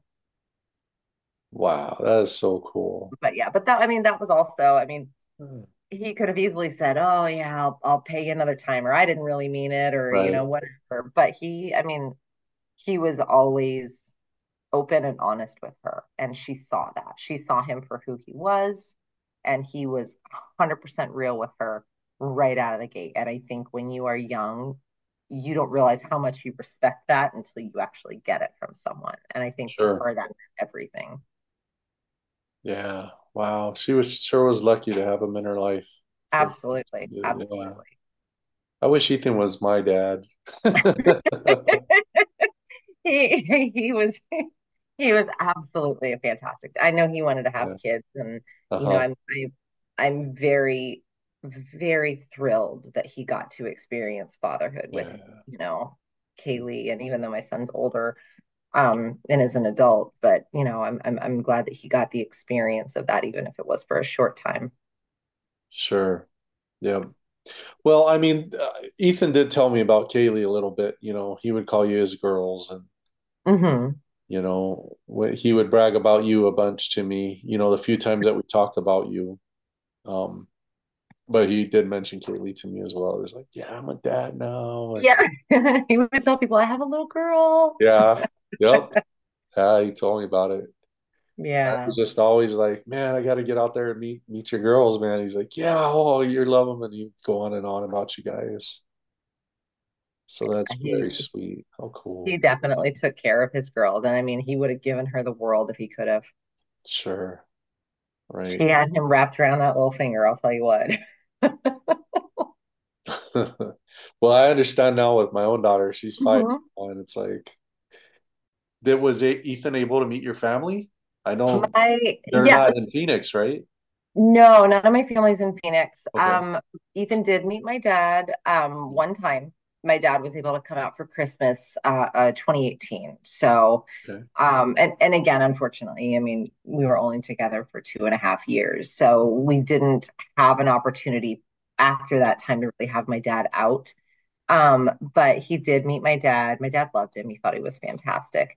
I don't have um, interaction with the rest of my family for the most part. That's shoot, that's a whole nother podcast. Um, but um, but yeah, for the family that I do have contact with, um, my dad was able to meet him, and then the family that I have on Facebook, you know, saw our love through Facebook, saw how great he was, and definitely was in full support and you know offered their support you know after his passing. So they definitely knew we're aware of you know what we all lost with with losing him. So sure. yeah uh, the, the family i have involved in my life definitely loved him as well. Okay awesome and then and so i'm sure you got along with his family pretty well did you were you able to meet brad the dad and oh yeah i yeah no i yeah. adore every member of his family. Um, sure. And in fact, uh, we were just up in Prescott a couple weeks ago. Um, Steve had a gig and we had Kaylee with us. So anytime we go up to Prescott and we have the girls with us, um, you know, Kathleen gets to see, you know, Kaylee and Olivia. And last time we were up there a couple weeks ago, Kaylee stayed with with Kathleen, and she's like, "I get to see my grandma." So it's really great for Kathleen and and Kaylee to spend time together as well. And I wish that we had the opportunity to get up there more often just with work schedules and, and life. Unfortunately, we don't. But no, I I love every single member of his family and absolutely, you know, want to stay close to them. But yeah, they're all fantastic. That's been my experience so far too. You know, I've gotten to know his family. Well, I say his family, but Kathleen and I have have especially mm-hmm. through the mm-hmm. course of this podcast gotten to know each other really well and it and it comes from good stock he does yeah a lot of stuff started to make sense once i got you know to mm-hmm. talking to kathleen and getting to know her is like oh absolutely okay yeah. you know and then um brad you know i was in communication with him for a while too and i just remember mm-hmm. you know and i remember when ethan introduced me to brad it was like he go he kind of gave me a disclaimer he's like okay my dad's a trip dude I think I got the same disclaimer. Yeah. But you know, it's it's the one thing that they both exude is love. Yeah. You know, and and that shows in who Ethan was and what he himself, you know, just put out to the world. You know, he was clearly loved mm-hmm. so well by Brad and Kathleen, and he just put that out there in the world as well. And so, you know, that says everything about his parents, and I love them both dearly. And, you know, they, like I said, he comes from great stock. So, you know, I can't say enough good things about Brad or Kathleen. Sure.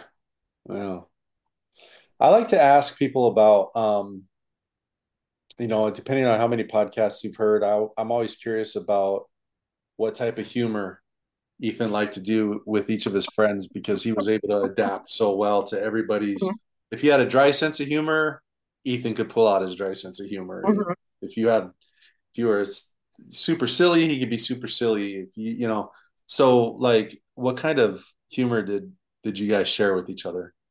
I got it all. I think I got the whole gamut. He he, you know, he he, um, there were times where he would catch me off guard with the dark humor and I would look at him and I'm just like, you can't say that.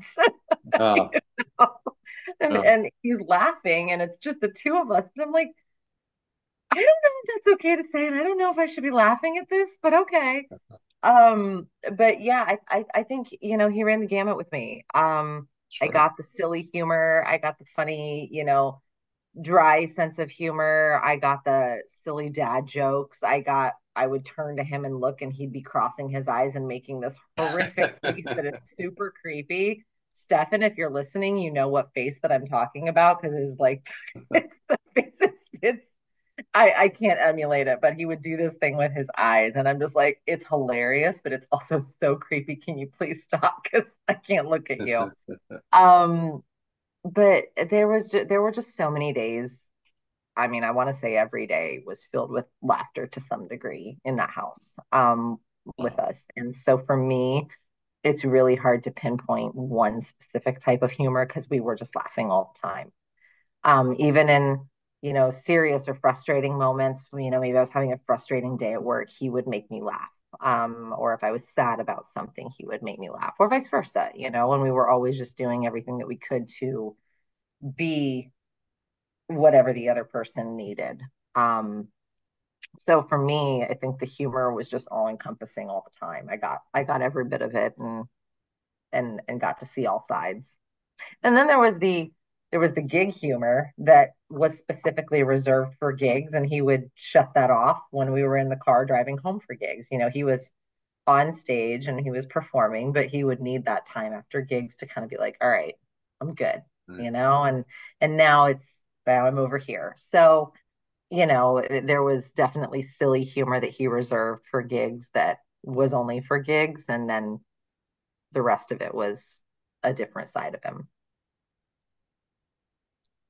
Uh, one of my favorite things with Ethan when we would talk is I would ask him tell me a story.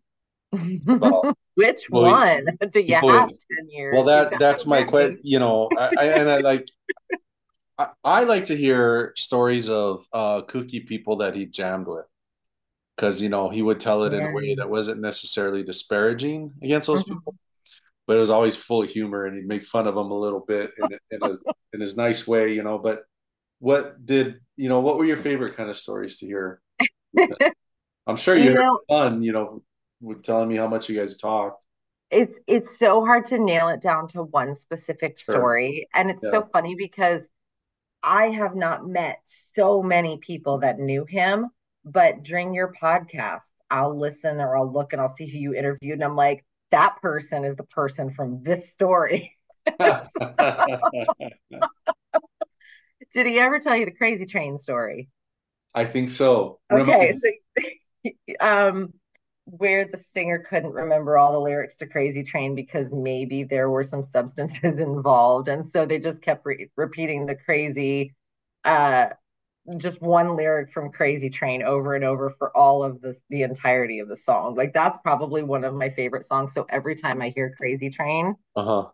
I laugh because I imagine Ethan telling me that story that the the singer was so inebriated that he couldn't remember the lyrics, so he just repeated the chorus, like the, the lyrics of the chorus.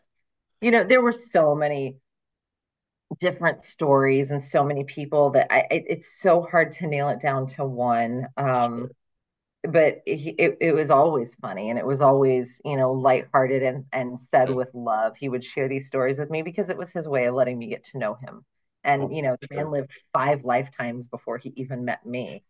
And Right. so we had such a short time together that you know he's trying to give me all of this backstory you know in in such a short time that it's like how do you how, I, I want I, I wish I'd just taken notes. I wish I just sat mm-hmm. there with a pen and a paper and just taken notes if I had known, you know. Sure. If I had known, I wish I could have just written. And that's, I mean, that's why I'm so grateful to you for this, just recording these sessions in this podcast and really just being able to capture all of these stories because that is such a great way to honor him and memorialize these stories and these experiences that people had with him, you know, from his childhood all the way, you know, up to his passing. I think he would be so honored and so humbled by what you're doing because that's Mhm. exactly you know when we think about these stories that's what we Mhm. want they're memorialized and and it's such a great way to honor him he'd be so proud of you he loves Oh. you so much chris Oh, you know, I love doing it. I miss him so much, and it's and it's it's like I love talking to people about him because it keeps him here with me, you know. Absolutely Yeah. Yeah. yeah i um you know and there's these little things that happen even to this day where kaylee and i will look at each other and i'm like oh that's ethan you know Yeah. like Sure. it's it's where it's you know time goes by and maybe there's there's not these little reminders you're always thinking you know it's not a day goes by where you're not thinking but you know the reminders maybe aren't as in your face and then all of a sudden it's like oh but that one is like hey how you doing you know I'll hear a song I'll I'll turn on my radio in my car and you know one of the songs that is I haven't heard in forever comes Sure. on and I'll just shout out to the universe hey Ethan you know Yeah. and then I say Totally. hi because I'm like hey, you know, no matter what you believe, like that's that's my thing. I'm like, I'm acknowledging and saying, hey, I know you're hanging out. Good to see you. Thank you for visiting. Cool. Uh, you know, um, that that happened to me the other day. I I was going through this hard. I was looking for a specific video on this hard drive, and um, I was mentioning earlier, I found a bunch of Green Earth stuff, but I came across a music folder where, like, I remember when I left Phoenix to move to San Antonio with Breon, I I got rid of all my CDs, but I digitized them first, and I saved them in this file. Mhm. And I had like I had nowhere near as many as Ethan had, you know, but I, that I, I boxed them up, so trust I was me, gonna say, dude, what was that like getting dealing with all those CDs? Can't even imagine. that. Oh, I wish I'd taken pictures. They, I, oh, so many CDs. I made a video. I made a video one. I'll get back to my story in a second, but I made a video once when I recorded um that last EP that I put out that um I dedicated it to Ethan and Ethan played on it, helped me write some of the songs and all that. But I made a video while I was at his house documenting that um that whole week that I was recording. Steve came over, Chris Reedy Mhm. came over, Yeah, Mike Mercer, Mike I've seen you shared that video with me. Yeah. Oh, okay. And I think in that video, I just kind of went all around your house Yep. and I got, you know, There the was a lot. of CDs and all the maps of with the pin. That was pre me moving in, obviously. So the rooms have been painted since and and all of that. But yeah, what would you say? There were like 2,000 CDs? oh least? my gosh, dude! I at least right? At, at, least, at least. I mean, two, three thousand. I don't know. Yeah.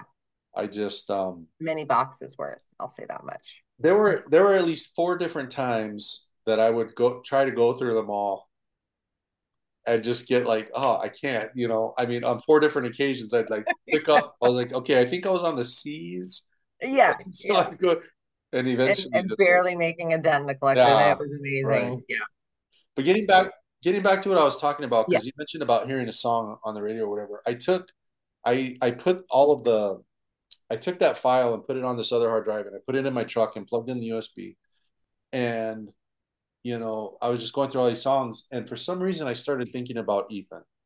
Um, I think maybe a Jaco Pastorius song mm. might have mm-hmm. come on, or but then uh, Jerry was a race car driver came on, and, I, and that's that caused me to like say hi to Ethan, like, hey, yep. then I know you're hanging with me, man. I could I could um, dedicate an entire hour just to the, the little signs and things that have happened since his passing that like wow. I take as signs. You know, I don't want people like I said, you know, not everybody buys into that. For me, that's my experience. I honor it. I honor whatever anybody else experiences. Um, one thing I will say, you know, I couldn't I couldn't listen to music for three weeks after he passed. I would get in my car, radio off, because every song reminded me of him every single song. He knew everything. And so it was like, I just, I, I'm not listening to music. Right. So it was three weeks of silent driving, you know, in my car after he passed. And the day I decided to turn the radio on, the very first song that comes on the radio, I turn the radio on, it's the, the most obscure Beatles song that is never on on the radio. It's And I Love Her. Oh. And I was like, okay that's new. Had never heard it on the radio before. So I was like, okay, well, he loved the Beatles. I, I know this song. Like, I, this is like, okay. So I switched channels after that. It's REM's This One Goes Out to the One I Love, but it picks up at the This One Goes Out to the One I Love lyric. This one goes out to the one I left behind. And I was like, that's when this, like, I changed the channel and that's where it landed. So I'm driving a little bit further and I switched channel again same REM song, same spot in the song, same lyric. And I'm oh, like, what are you trying to tell me? So over the next month and a half, that happened at least half a dozen more times with that same REM song at the same exact spot in the song. Wow. This one goes out to the one I love. This one goes to the one I left behind. And it was like, to me, that's one of many things where, for me personally, I look at it as he's around, he's hanging out with me. And again, not everybody buys into this. I might sound like a crazy person to some people. That's fine. This is my experience, not theirs. Um, but for me, that has been something that has been super comforting is to kind of look for these little moments where I can relate it to Ethan, like, oh, this is an Ethan moment. So, you know, turning on the radio, getting in the car and hearing a song and saying, Hey Ethan, how's it going? You know, it brings me joy. And I think that's what he would want. He would want us to find these little moments where we can connect with him even though he's not physically here, we can connect with him through a song because that's another thing that's going to help his memory live on. We can connect with him through maybe a joke or a TV show and think, oh yeah, I remember talking to Ethan about this show or this movie. And and I think it's not so much about signs specifically, but it's a moment where we can find that opportunity to relate it to him, connect, and really carry his memory on. So that's where I was going with that. Again, tangents for days. oh, I think it's very interesting. Yeah, I love hearing stuff like that. Other people have shared dreams and signs and oh, things. Oh, I've had plenty of those too. I had a oh. recurring one for six months, same one, but yeah. Wow. could go on for days. well, it can't just be a coincidence that that is, you know, something that's happening for everybody. Well, a lot of people, you know. Yeah. That's... and I think, you know, it's everybody's experience is different and i think it's all in how we look at it and i choose to look at it as an opportunity to relive the the memories and relive the joy because he brought me so much joy. Ethan told me one time that life is um you know every situation depends on your perspective of it. Yep. You know, Absolutely. I, I was having a situ, I was in a situation where I got dumped by a girl, and I called him up, and um, you know, he shifted my perspective. I mean, by the time I hung up, I was like, wow, why was I sad? you know, he helped me shift my perspective on the whole thing. And so, yeah, you know, it, it's, it's what you focus on and, you know, what's important to you.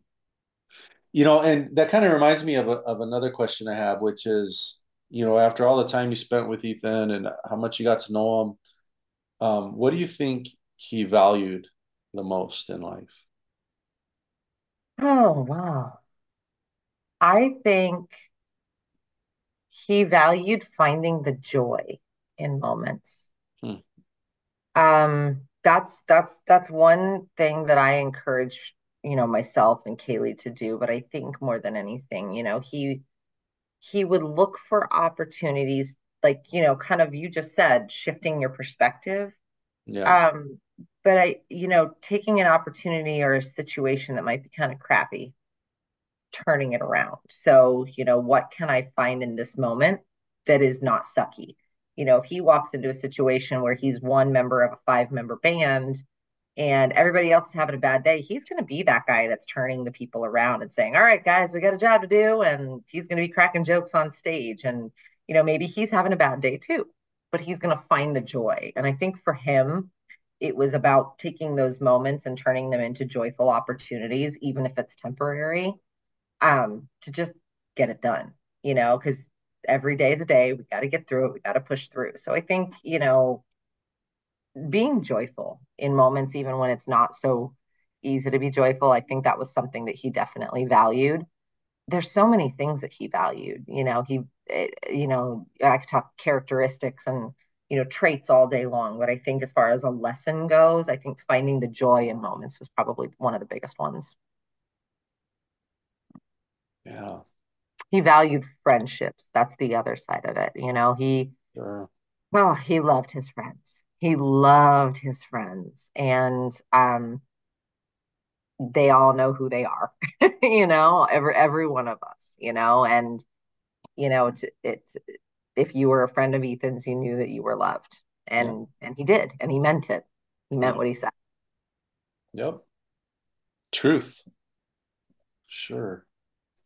Well, Keirsten, you know, I've um I've just been grilling you, dude, question after question. Boom, boom. I could talk boom, to you for days about him. This is like my favorite subject is is him. So good, good. yeah. um, but I mean, you know, I could go on and on with questions too, but I mean, is there anything like, you know, you you got a hold of me a couple weeks ago and said, you know, is there anything I should be thinking about or is there, you know, any particular things that I should get ready for. Is there anything that you thought of, or any memories or thoughts, or anything that we haven't covered thus far? We covered so much. It's so funny. Like I, I remember talking to you right before this conversation started and saying, like, well, let's just see, let that let it let's let yeah. it flow organically. I mean, sure. I I feel like in the two and a half years he and I were together, um, we had a decade's worth of life you know so there's so much more like i said i could talk about him for days he's my favorite subject you know and cool. so uh, if ever you want to do another couple of hours of this i am all for it but i mean we covered so much and and yeah. i'm sure i'm going to get off this call with you and think about 10 more things i'm like oh wish i said that too right. and, you know but i i think you know for as organically as this flowed i think we covered so much about just what an amazing person he was and you know just the lessons that you know we've all taken away from him and how much we love him. I mean there's it's we've we've yeah we've covered a lot. We have yes. And if you think eh, you know when we're done if anything pops in your mind write them down dude you know? Absolutely absolutely I've always I've always told people if you want to talk some more, let's do it in another session or whatever. You know, I'm down. I'm down. Well, I appreciate you taking the time to talk to me tonight, Keirsten. It's been so awesome to see you and talk with you, and just uh, we should definitely do it again because I could sit back and hear you talk about them for as long as you wanted to. You know, I do have one question left. Yeah, I wanted to thank you before I ask you. Of course. Oh. Well, thank you, and thank you for doing this. I mean, this is such an amazing, incredible, and kind loving way to honor him and his memory. And and even though I know he would be so like, oh, I don't deserve this. right. You know him, you know him. He would Yeah. be so embarrassed about it. It's it's one of the most beautiful ways to capture the memory of who he was and and help that live on. And I'm sure I speak for a lot of people when I say thank you to you because I know this is not an easy task to undertake and you put a lot of time and a lot of effort into this and it is incredibly meaningful to myself and to so many others who who miss him every day. That's that's wonderful to hear. Thanks for your words. Of You know, course. th this is my, I think all of us, you know, process what his absence in our life the, the best way that we can, you know, and this is just how I ended up doing it, you know. I hope it's been healing for you. It has been Good. for sure. Good. Yeah. So, my last question for you this time around is what would you like people to know about Ethan and the type of person that he was? Hmm. Do we have another two hours? Right. I think I, I God, it's it's so hard to to narrow that down to one thing. And I think you have done such a good job with these interviews in capturing a lot of what he was about. Um, I mean, to know him, if if you knew him, you know exactly what I would say. I think more than anything, I mean, I'm better for knowing him than for being loved by him. And I think anybody that knew him probably feels the same way. And so it's so hard to really narrow that down to one specific thing. Um, I, I think I mentioned it in the beginning of the um, the interview, but everyone in the world deserves an Ethan type of love. And if the if everyone were to be able to be loved the way he loved me, the world would be a better place. And and I think the that that alone kind of speaks to what I would want to say is his heart was so big. His heart was full of love for everyone. You know, even if even if he was upset with you, he loved you, you know, and he had love for you and he held on to that love for you. Um, you know, there were people, you know, in our conversations where he would would tell me, you know, hey, I'm not thrilled with this person for this reason, but I love them, you know, and Yeah. and that was that was the biggest thing about him. He was so full of love to his core. Um, for everything and everyone that he came across. And and and I think if everyone just, you know, had love for each other the way that he had for people, like I said, I mean, I, I don't mean to sound hokey when I say it, but I truly mean it. I mean, he just, he loved and he loved hard and he loved big. And that was something that just is, is a huge descriptor of who he was. Very well said. I mean, I, I know that if I, if I could tell him one thing, you know, I, I would thank him. I would thank him for loving me the way that he did, but for teaching me how to be a better human. I mean, I feel like I'm better for knowing him. Um, but I think I think really just sharing with the world, you know, how he loved and just loving big. That's that's what I would want everybody to take away is, you know, how big he loved.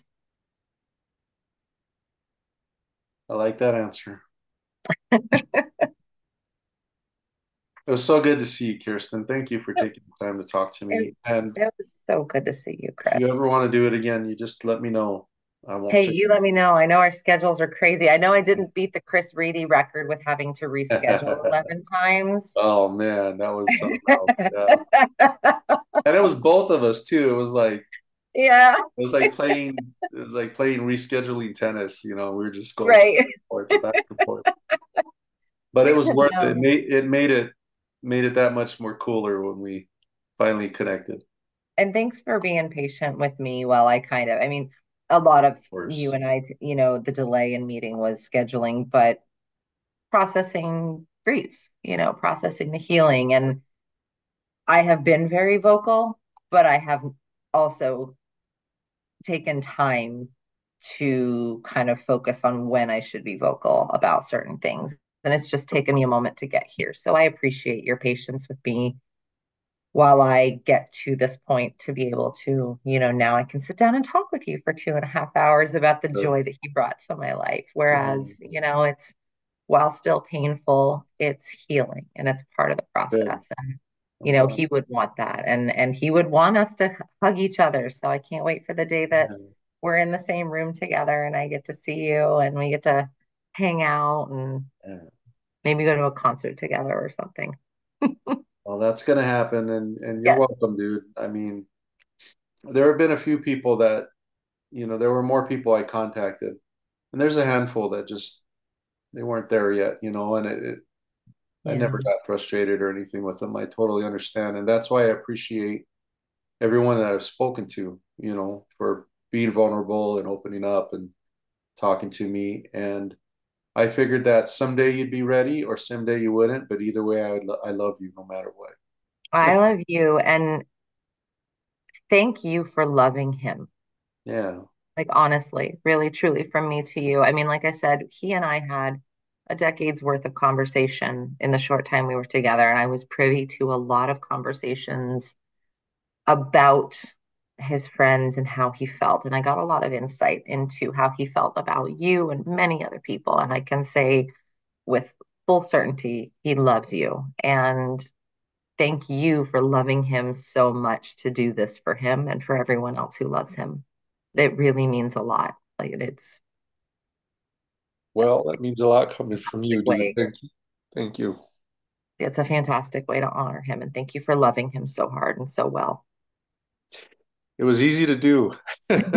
He's very easy to love. I know. Yeah. yeah, that was. I mean, it's it's effortless to love him for sure. Yeah, and it's still spreading around. You know. Yep, and that's. I mean, really, that's one thing I want. You know, that that love. It's so big, and I want everybody to just take it and love the way he did. Well, it's happening. So I think the goal's being accomplished. Yes. Um, one of the things Kathleen and I talk about is, um, we've talked about it from the beginning, is that love just grows and grows and grows, even though he's not physically with us. And that's, right. I can see it. And that's what this is. This is, this is an expression of love. So thank you. You're welcome. Have a good night. It was so good to talk to you. You too. We'll talk soon. Okay, take care. You too. Bye.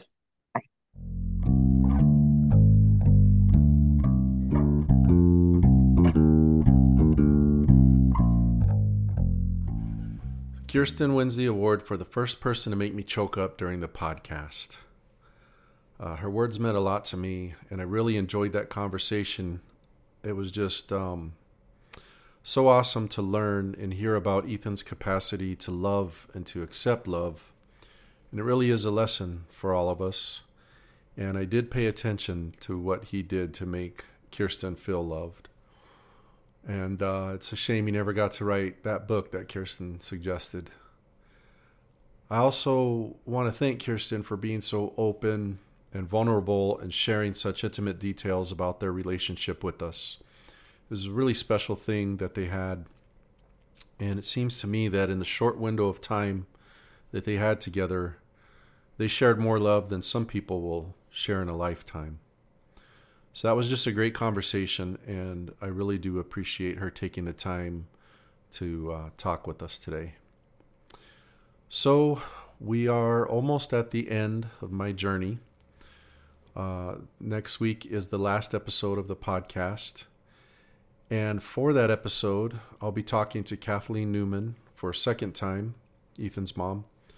We spoke after the first season, and I wanted to reconnect with her and just kind of um, hear what her thoughts are, give her a chance, you know, to say anything that might be on her mind.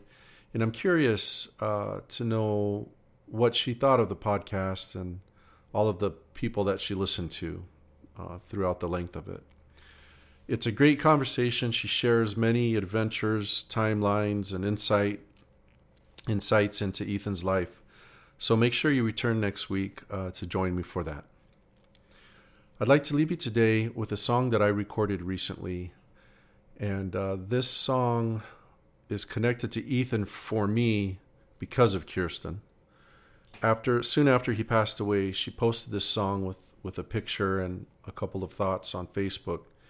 And I'd heard the song many times before, just like a lot of people, but uh, that was the first time that I paid attention to the lyrics and to what the songwriter was trying to say, at least my interpretation of what he was trying to say, and realized just what a beautiful song it was. So I put this song together in Ethan's honor, and I'd like to dedicate it to Keirsten um, as a small token of my appreciation for her friendship, for her blessing along with Ethan's parents to start this podcast and also for her uh, support and encouragement throughout it. So, here's my version of Wildflowers by Tom Petty. Thanks for joining, and we'll see you soon.